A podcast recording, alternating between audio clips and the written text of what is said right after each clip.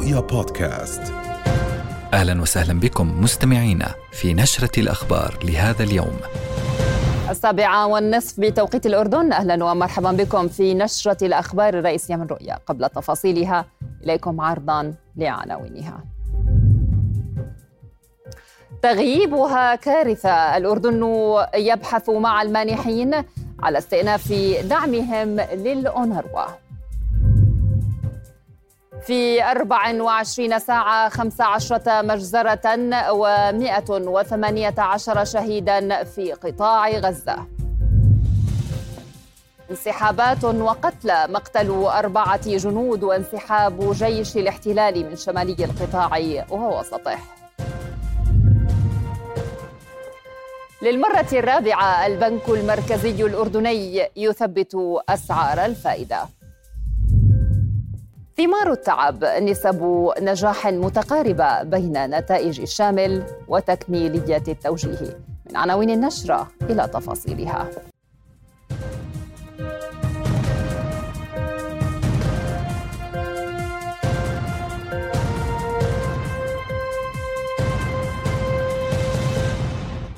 أكد جلالة الملك عبد الله الثاني أهمية دور وكالة الأمم المتحدة لإغاثة وتشغيل اللاجئين الفلسطينيين الأونروا في تقديم المساعدات لأكثر من مليوني فلسطيني في غزة. وتقديم الدعم لها لتمكينها من الاستمرار في تقديم خدماتها وفق تكليفها الأممي. جلالته أكد خلال اتصال هاتفي تلقاه من رئيس الوزراء الكندي جاستن ترودو ضرورة التوصل لوقف فوري لإطلاق النار في غزة وحماية المدنيين العزل. كما شدد على أهمية تكثيف الجهود لضمان إيصال المساعدات الإنسانية والإغاثية إلى قطاع غزة بشكل كاف ومستدام. وحذر جلالته من استمرار التصعيد الإسرائيلي في الضفة الغربية والقدس والذي ينذر بتفجر الأوضاع في المنطقة. لا جهة أخرى قادرة على القيام بالدور الرئيسي للأونروا في غزة. بهذه الكلمات حذر الأردن من أن تخفيض الدعم المالي المقدم.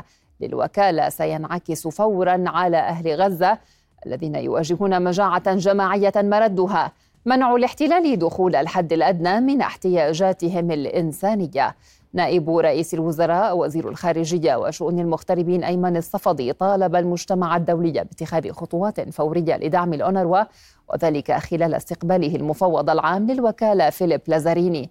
وأكد الصفدي أن الهيئة الأممية تقوم بدور لا يمكن الاستغناء عنه لأكثر من مليوني فلسطيني يواجهون كارثة إنسانية غير مسبوقة في قطاع غزة. وبحث الصفدي ولازاريني التحديات التي تواجه الوكالة والاتهامات التي وجهت لاثني عشر من موظفيها الثلاثة عشر ألفا في غزة. من جانبه أكد لازاريني أن الوكالة بدأت تحقيقا فوريا في الاتهامات وأنهت عقود الموظفين المتهمين ودعا الطرفان الدول التي علقت إسهاماتها في الوكالة إلى العودة عن قرارها. تسارع عشر دول غربية على الأقل لحجب التمويل عن الأونروا ما يشكل دق المسمار الأخير في نعش الوكالة الأممية التي تعاني عجزا متراكما منذ سنوات يعيق تقديم خدمات أساسية لقرابة ستة ملايين لاجئ فلسطيني في مناطق شرق المتوسط ثلثهم في قطاع غزة. إلى ذلك أعلنت الأونروا اليوم أنها قد تضطر إلى وقف عملياتها في قطاع غزة حيث الحرب مع حلول نهاية شباط الجاري هذه المخاوف تفاقمت بين الغزيين وسط تهديدات بقطع شريان الحياة في القطاع جراء انقطاع الخدمات الأساسية التي تقدمها الوكالة. قد يجد الفلسطينيون اللاجئون أنفسهم أمام كارثة جديدة تتعلق بعدم تلقيهم الخدمات والمساعدات الإنسانية والإغاثية التي اعتادوا عليها من الأونروا ذلك في ضوء تقليص التمويل الذي توفره كبرى الدول الداعمة لوكالة الغوث. بسبب ادعاءات الاحتلال بمشاركة 12 موظفا يعملون في الأونروا بأحداث السابع من أكتوبر. وهو القرار الذي قد يوقف عملياتها بالفعل خلال أيام. ليس في غزة فقط بل في الضفة والأردن وسوريا. اولا نحن ندعو الدول المانحة التي أوقفت أو علقت مساهماتها المالية للأونروا بإعادة هذا الدعم بصورة فردية. ما لدينا من تمويل يكفي لهذه العمليات حتى نهاية هذا الشهر شهر فبراير. وبعد ذلك قد نضطر إلى إيقاف العمليات في كل مناطق العمليات وليس فقط في غزة ولكن في سوريا ولبنان والأردن والضفة الغربية. لهذه القرارات تأثيرات مدمرة على كافة مناحي حياة اللاجئين الفلسطينيين والعمليات المقدمة لهم. الغزيون من جانبهم يشعرون بقلق متزايد إذا ما توقفت المؤسسة الأممية عن العمل سيما وأنها تعتبر جسما رئيسيا في دعم الفلسطينيين. للأسف الشديد شعبنا اليوم بجد عنده إحساس بالقلق الشديد وبالخوف من من موضوع إنه توقف خدمات الأونروا لشعبنا بالذات أنت عارف المخيمات كثير هي بمس الحاجة للدعم لدعم الأونروا وتقديم الخدمات والتغذية والصحة في كل المجالات. يعني الأونروا معروف هي اللي بتغطي اللي, اللي, اللي ما حدش قادر يسده في الوقت الحالي. فالشعب كله متخوف من هذا الموضوع لأنه هيك موضوع مش مش سهل إنه أنت تقف الآن قدام يعني يعني أنا بعتبرها تصير كارثة إنسانية لأنه مين هيغطي بعد كده؟ بطالة فقر مأساة بنموت من السقعة أطفالنا بيمرضوا. كيف ابنك لما يحكيك يا ماما بردان يا ماما سقعان كنا عايشين في أمان. ليش الدول هيك بتسووا فينا؟ مجتمع بالمرة يعني ما حدش واقف كله حاطط إيده بإيد أمريكا وإسرائيل. ليش هيك؟ ليش إحنا إيش ذنبنا؟ أنا كامرأة إلى أربع أطفال بجرجر من مكان لمكان. يسعى الاحتلال الإسرائيلي من خلال هذا القرار بالضغط على وكالة غوث وتشغيل اللاجئين الفلسطينيين الأونروا من أجل تصفية قضية اللاجئين والتخلص من حق العودة. قد تشهد الأونروا تقليصا في عملياتها الإنسانية داخل قطاع غزة في ضوء تقليص التمويل من قبل عشرة دول تعتبر هي الأكثر تمويلا للأونروا وهذا الطابور قد يتلاشى إذا ما توقفت هذه العمليات. غاز العلول رؤيا رفح. بعد أن شهدت الأسابيع الأخيرة حوارا متواصلا على المستويات الأمنية أفادت إذاعة جيش الاحتلال بأن تل أبيب والقاهرة تقتربان من التوصل لتفاهمات بشأن مدينة رفح ومحور فيلادلفيا على الحدود بين قطاع غزة ومصر في حين لم تعلق القاهرة على ذلك. وبحسب الإذاعة التزمت تل أبيب أمام مصر بعدم العمل في منطقة رفح قبل السماح للعدد الكبير من السكان هناك أي قرابة مليون شخص بإخلاء المنطقة. ذلك للحد من مخاطر تدفق موجات اللاجئين من غزة إلى الأراضي المصرية. وأوضحت أن تل أبيب لم تقرر بعد أين ستنقل اللاج... السكان. ولكن هنالك خياران مطروحان. إجلاؤهم إلى شمال القطاع وهذا يتطلب قرارا سياسيا أو إلى خان يونس جنوبا بعد انتهاء جيش الاحتلال من العملية العسكرية المكثفة هناك.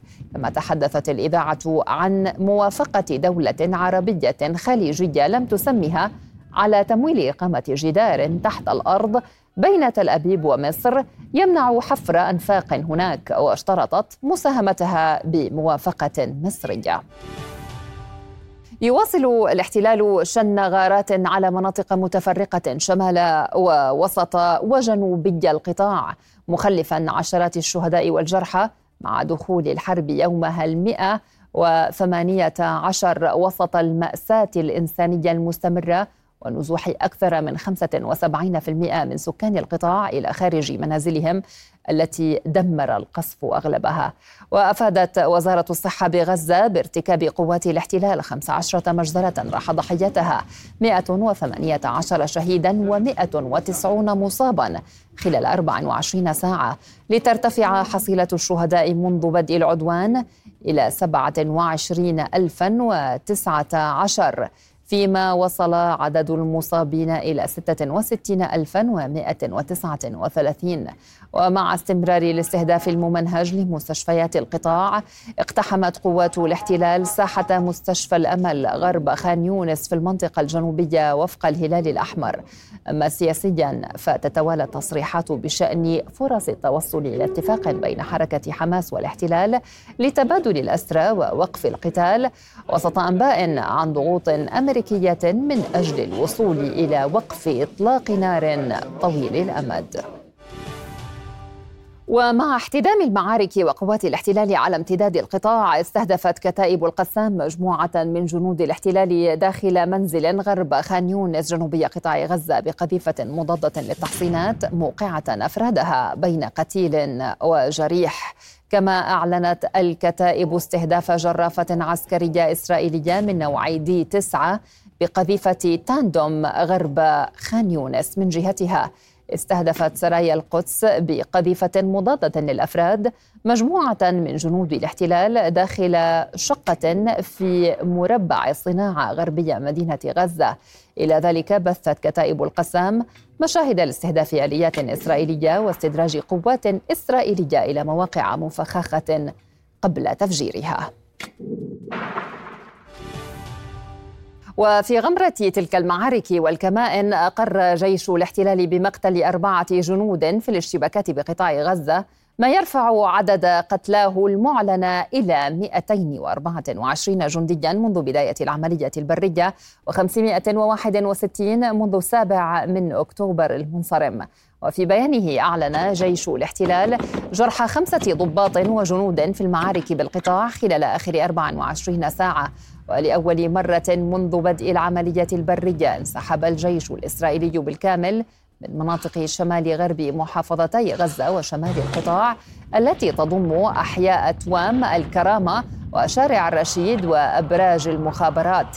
كما أعلن جيش الاحتلال انسحاب اللواء 55 مظليين في قوات الاحتياط من منطقة خان يونس جنوبي القطاع بعد إتمام مهامه في المنطقة وتم تبديله بوحدات أخرى.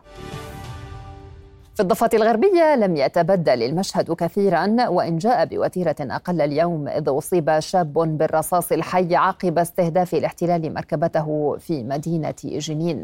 في التوازي اقتحمت قوات الاحتلال اليوم منطقة نابلس الجديدة غرب المدينة وداهمت منزلا. وأفادت مصادر أمنية بأن عده جيبات عسكرية للاحتلال اقتحمت غرب المدينة وداهمت منزلا يعود لعائلة هواش.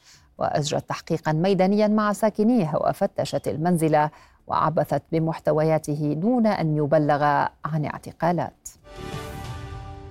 عانق الأسير نور القاضي البالغ من العمر 31 عاما الحرية أمس بعد اعتقال إداري استمر مدة عام كامل. وقال الأسير القاضي المنحدر من مدينة البيرة قال إن الأسرى في سجن النقب يعانون من أوضاع صعبة جدا منذ بدء الحرب على قطاع غزة. على رأسها الضرب الشديد والتنكيل حد الإصابة بكسور شديدة. السجن آه، اليوم مش زي زمان. آه، الأوضاع المعيشية كانت آه، زمان أفضل بكثير من اليوم. يعني اليوم تغيرت كثير طبعا إلى الأسوأ. صارت تقريبا يعني لا تطاق. نبرة الصوت هذه كانت أقوى قبل عام من الاعتقال الإداري. نور القاضي حر اليوم لكن السجن ترك داخله ما ترك خاصة بعد السابع من أكتوبر. وباتت كلماته في وصف ما عاش حذرة متعبة. ما فيش تواصل مع العالم الخارجي إلا عن طريق زيارة محامي أو محكمة آه، لأسير فالأخبار كانت شحيحة جدا. وبسيطة جدا يعني رؤوس أقلام. آه، هي عبارة عن تطمين آه، الأسير على أهله وإلى أهله يعني. هذا كان أهم شيء عند الأسير. فشح الأخبار كان يعني كبير جدا لدرجة إنه الأسير ما بيعرفش إيش في برا. لابد وصلت بعض الأخبار من المعتقلين الجدد أو من خلال المحامين إنه يتم الحديث يعني عن مثلا تبادل أو تم تبادل شيء زي هيك. فيعني كل الأسرى بتركبوا الحرية وبتركبوا الفرج. اعتقال خامس عاشه نور مختلف عما قبله. فلا تواصل مع العالم الخارجي إلا بشق الأنفس. هو أصعب انتظار. أن تنتظر ما لا تعلم موعده. وفي الاعتقال الإداري هي الحرية. أنا ما كنتش أنام يعني في الفترة الأخيرة. كنت اترقب موعد إفراجي آه، لأني أنا تعرضت لتمديدين آه، وثلاث آه، مع بداية الحرب. فكنت أنا ما بديش بديش إني يعني ما كنتش قادر أنام. بنتظر بالفرج هل أنا راح يتم الإفراج عني أم راح يتم تمديدي؟ كيف بدي أعود إلى الخارج؟ هل الناس برا بخير؟ هل أهلي بخير؟ هل هم على قيد الحياة هل هم سليمين؟ غاب نور عن ابنتيه التوأم مدة عام. خرج اليوم وهما لا تعرفانه. لكن ما أبقاه على قيد الانتظار في السجن صورتهما فقط. عندي يعني أنا طفلتين آه، كنت أفكر فيهم كتير كيف كبروا ما كبروش بيمشوا ما بيمشوش مشتاق لهم يعني. فكنت مريت بآخر أربع خمس أيام بحالة أرق وقلة نوم. لحد ما تم الإفراج عني يعني بشكل آه، مفاجئ. كلمات نور هادئة وحتى يستطيع استجماع نفسه سيحتاج وقتا. نور بعد الأسر ليس نفسه من كان قبله. من رام الله المحتلة أسيل سليمان رؤيا. لبنانيا وبعد يوم تصعيدي تخللته ست عمليات عسكرية لحزب الله على مواقع للاحتلال الإسرائيلي كثف جيش الاحتلال غاراته على بلدات جنوبية إذ قصف من مواقعه المتاخمة لجبل اللبونه بنيران رشاشاته الثقيلة جبلي اللبونه والعلام. الطائرات الحربية غارت على مثلث الجبين وطير حرفة كما قصفت المدفعية بالقذائف الفسفورية بلدة ظهيرة الفوقة إلى ذلك نقل الصليب الأحمر اللبناني جريحا من بلدة الوزاني إلى مستشفى مرجعيون الحكومي نتيجة تعرضه لإطلاق نار إسرائيلي. في المقابل أعلن حزب الله استهدافه لتجهيزات تجسسية في موقع الرادار وموقع الرمتة في مزارع شبعة المحتلة بالأسلحة المناسبة وأصابها إصابة مباشرة. وتحدث إعلام العدو عن إطلاق ثلاثة صواريخ من لبنان تجاه المطلة وصاروخ آخر تجاه مرجليوت في المنطقة الحدودية. حركة موازية للميدان أكد رئيس حكومة تصريف الأعمال نجيب ميقاتي أن بلاده تؤيد الحل السلمي في المنطقة. معتبرا خلال لقائه وزير خارجية بريطانيا ديفيد كاميرون في بيروت اليوم أن الدور البريطاني في دعم الجيش أساسي في الدفع بهذا الاتجاه وشدد ميقاتي على أن لبنان مع تطبيق القرارات الدولية بحرفيتها خاصة القرار 1701 واستمرار التعاون بين الجيش واليونيفيل. من جانبه شدد وزير خارجية بريطانيا على أولوية وقف إطلاق النار في غزة تمهيدا للانتقال إلى المراحل التالية للحل. أما الآن إلى نشرة أخبار الاقتصاد والزميل حمدان عايش. مساء الخير حمدان. مساء الخير ليلى.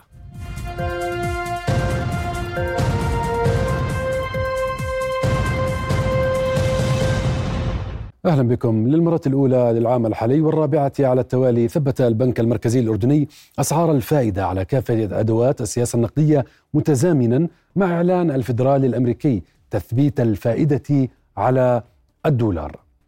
البنك المركزي أشار في قراره إلى ثقته باستقرار بيئة الاقتصاد الوطني وقدرته على مواصلة زخم الأداء الإيجابي الذي أظهره خلال عام 2023 بالرغم من الظروف السائدة في المنطقة وأكد متابعة المستجدات على أداء الاقتصاد الوطني والتطورات الاقتصادية العالمية وتوجهات البنوك المركزية لتخفيض حدة الضغوط التضخمية العالمية إضافة إلى حالة عدم اليقين نتيجة للتطورات الجيوسياسية في المنطقة.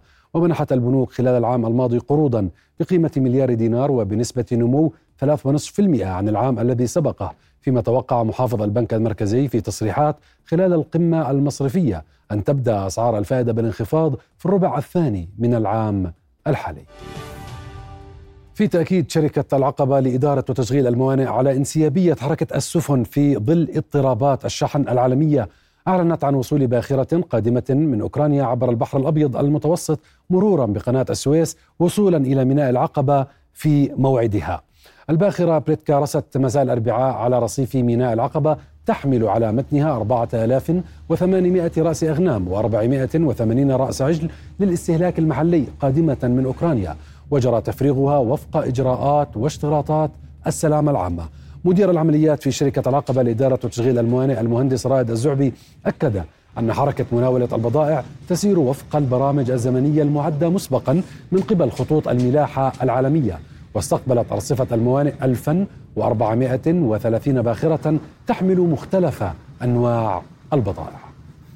بالنسبة لحركة المناولة على أرصفة الميناء هي حركة طبيعية واعتيادية كما هو في كل عام. لم تتأثر الموانئ في آه، حركة البواخر بالعكس هي حركة طبيعية. منذ بداية العام ولغاية اليوم آه، رسل عندنا 107 بواخر.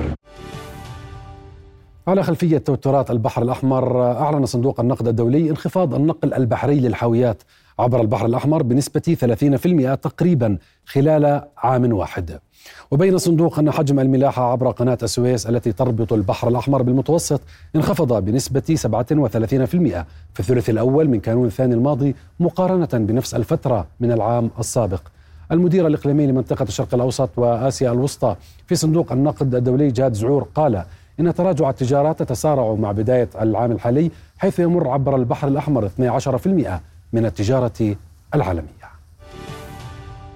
قدر تقرير دولي حاجة قطاع غزة إلى عقود للعودة إلى الوضع الاقتصادي الذي كان سائدا قبل العدوان عليه في حال توفر إرادة دولية.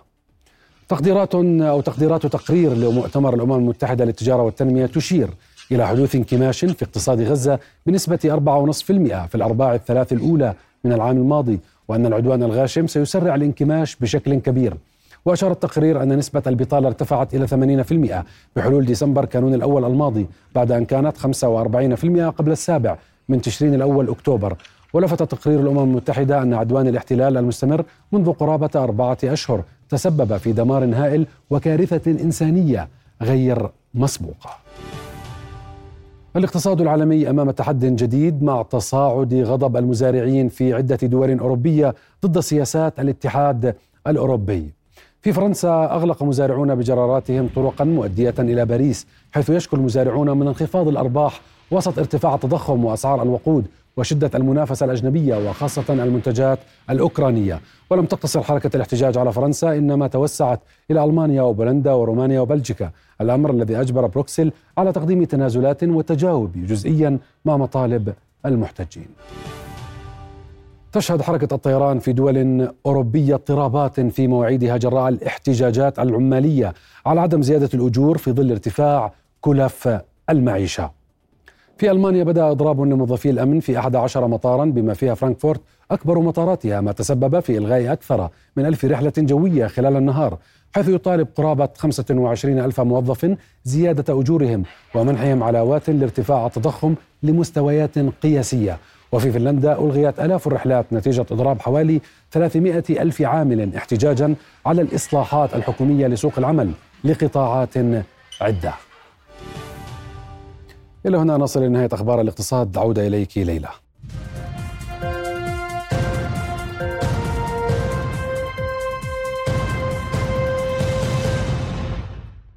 توفي مساء اليوم النائب عبد السلام الذيابات أحد أعضاء المجلس النيابي التاسع عشر ونعى رئيس مجلس النواب أحمد الصفدي وأعضاء المجلس زميلهم النائب عبد السلام الذيابات مستذكرين مسيرته ومناقبه خلال مشاركته في مجلس النواب الحالي. أعلنت وزارة التربية والتعليم اليوم نتائج امتحانات الثانوية العامة للدورة التكميلية لعام 2023 إذ بلغت نسبة النجاح العامة 63.17% بعد أن تقدم له أكثر من 65 ألف طالب وطالبة وفق الوزارة. من جانبه قرر مجلس التعليم العالي قبول 17665 طالبا وطالبة في مرحلة البكالوريوس مشيرا إلى أن القبول يأتي بداية الفصل الدراسي الثاني حيث حددت الوزارة هذه الأعداد بناء على معايير من أهمها الالتزام التام بالطاقة الاستيعابية لكل تخصص. ومن المقرر بدء تقديم طلبات الالتحاق بالجامعات للطلبة الناجحين إلكترونيا صباح الأحد المقبل ولمدة ثلاثة أيام ولغاية الساعة الثانية عشرة ليلاً من يوم الثلاثاء المقبل. أعلن رئيس جامعة البرقاء التطبيقية رئيس اللجنة العليا للامتحانات أحمد العجلوني خلال مؤتمر صحفي اليوم نتائج امتحان الشهادة الجامعية المتوسطة الشامل للدورة الشتوية 2024 حيث بلغت نسبة النجاح 65 وعشرين في المئة. لقد بلغ عدد المشتركين في هذه الدورة 6320 طالبا وطالبة. تقدم منهم للامتحان بورقة أو أكثر 6311 طالبا وطالبة. توزعوا على 53 كلية جامعية وجامعية متوسطة تشرف عليها جامعة البلغاء التطبيقية في 90 تخصص دراسية وقد تغيب عن الامتحان بجميع أوراقه تسعة طلاب فقط. وتم ضبط 14 مخالفة أثناء الامتحان وقد بلغ عدد الطلاب الذين استكملوا متطلبات النجاح في امتحان هذه الدورة أربعة آلاف ومائة وأحد وعشرين طالبا وطالبة. وبذلك تكون نسبة النجاح العامة في الامتحان خمسة وستين واثنين من العشرة في المئة. وهي ضمن نسبة النجاح العامة في الامتحان الشامل مقارنة بنسبة النجاح في الدورات السابقة. شارك رئيس الوزراء بشر الخصاونة ورئيس الديوان الملكي يوسف العيسوي في تشييع جثمان السياسي والإعلامي الأردني صلاح أبو زيد إلى جانب وفد رفيع من الإمارات العربية المتحدة وكبار الشخصيات الوطنية وكان صلاح أبو زيد رحل عن عمر يناهز القرن بعد مسيرة حافلة في عالم السياسة والإعلام والفن. هنا عمان إذاعة المملكة الأردنية الهاشمية. يرحل صلاح أبو زيد عن عمر يشارف على قرن. انخرط أبو زيد في النصف الأول من القرن العشرين بمعارك الأردن السياسية والثقافية ومواجهات عسكرية شرسة على امتداد حرب باردة عربية وصراع وجود مع الاحتلال الإسرائيلي. كان أبو عماد من الرعيل الأول الذين أسهموا في بناء مداميك الدولة الأردنية وصنعوا قوتها الناعمة بدءا من منتصف القرن الماضي حين استعارت معارك إعلامية بينية في المنطقة.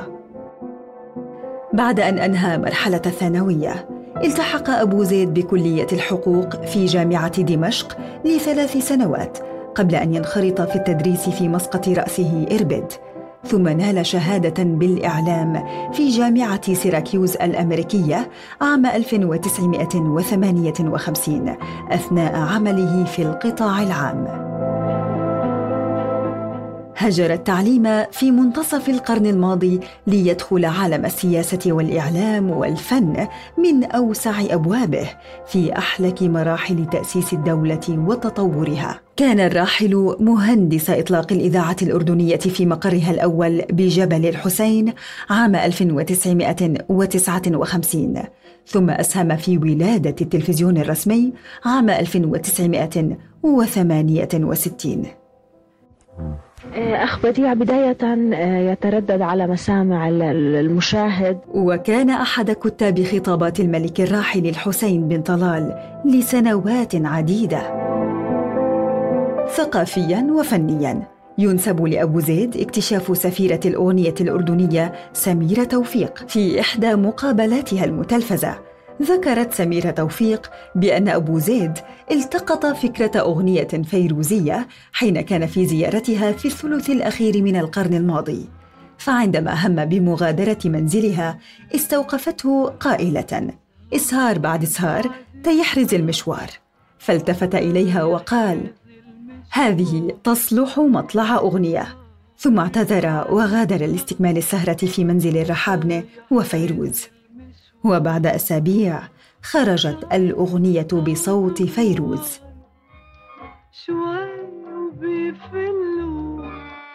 يغادر صلاح أبو زيد هذا العالم تاركا القليل من الإرث الموثق ثقافيا وسياسيا. وإنجازات تغيب عن جيل الألفية. بينما تبقى مشاعل الأوائل داخل الأدراج قبل توثيق العصر الرقمي.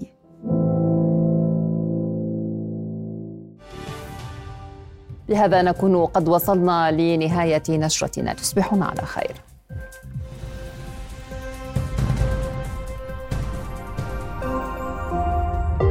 رؤيا بودكاست.